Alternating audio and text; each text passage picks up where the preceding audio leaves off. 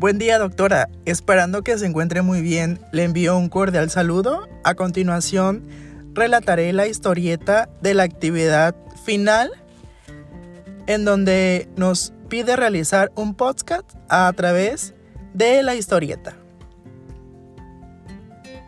Hola Fer, ¿cómo estás? ¿Qué tal Juan? ¿Todo bien? Estresado un poco. Oh, ¿qué pasa? Es final de la materia del Seminario de Análisis Sociopolítico y Económico de la Educación. Se escucha genial. ¿Qué te pareció? Muy interesante, la verdad. En esta materia vi lecturas que fueron muy enriquecedoras. Supongo que sí serán.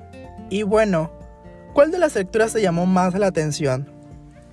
Bueno, realicé un mapa mental sobre las políticas educativas en México desde una perspectiva de política pública. ¿Qué dices? No te entiendo. Si gustas, te explico un poco más. Claro. Bueno, las políticas educativas se dividen en cinco subtemas. La primera es evaluación de las políticas, la reforma política, reformas educativas, problemas a resolver y alcance a límites. Oye, eso suena súper bien. Entonces, ¿la educación es cambiante? No, la educación sigue siendo la misma. Lo que cambia son los modelos y las formas de enseñar. Y a todo esto, ¿qué influye?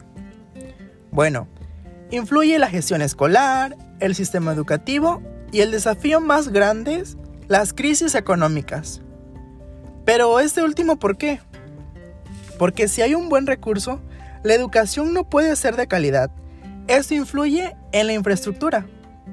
Es cierto, muchas veces se administran de mal manera y el personal pues deja de dar clases. Correcto, muchas veces eso pasa. Pero sabes, actualmente México ha invertido en la educación, ha creado programas para, para la educación. ¿En serio? Sí, como por ejemplo, programas de becas. ¡Qué genial! Eso significa que niños, niñas y jóvenes obtengan una educación gratuita y de calidad. Sí, Fer, es correcto. Oye, tu materia me resultó muy interesante. Créeme que sí. Esa materia estuvo súper padre e interesante. Oye, ¿qué te parece si publico un poco de lo que me compartiste en mi blog? Baba, pero tienes que darme mis créditos.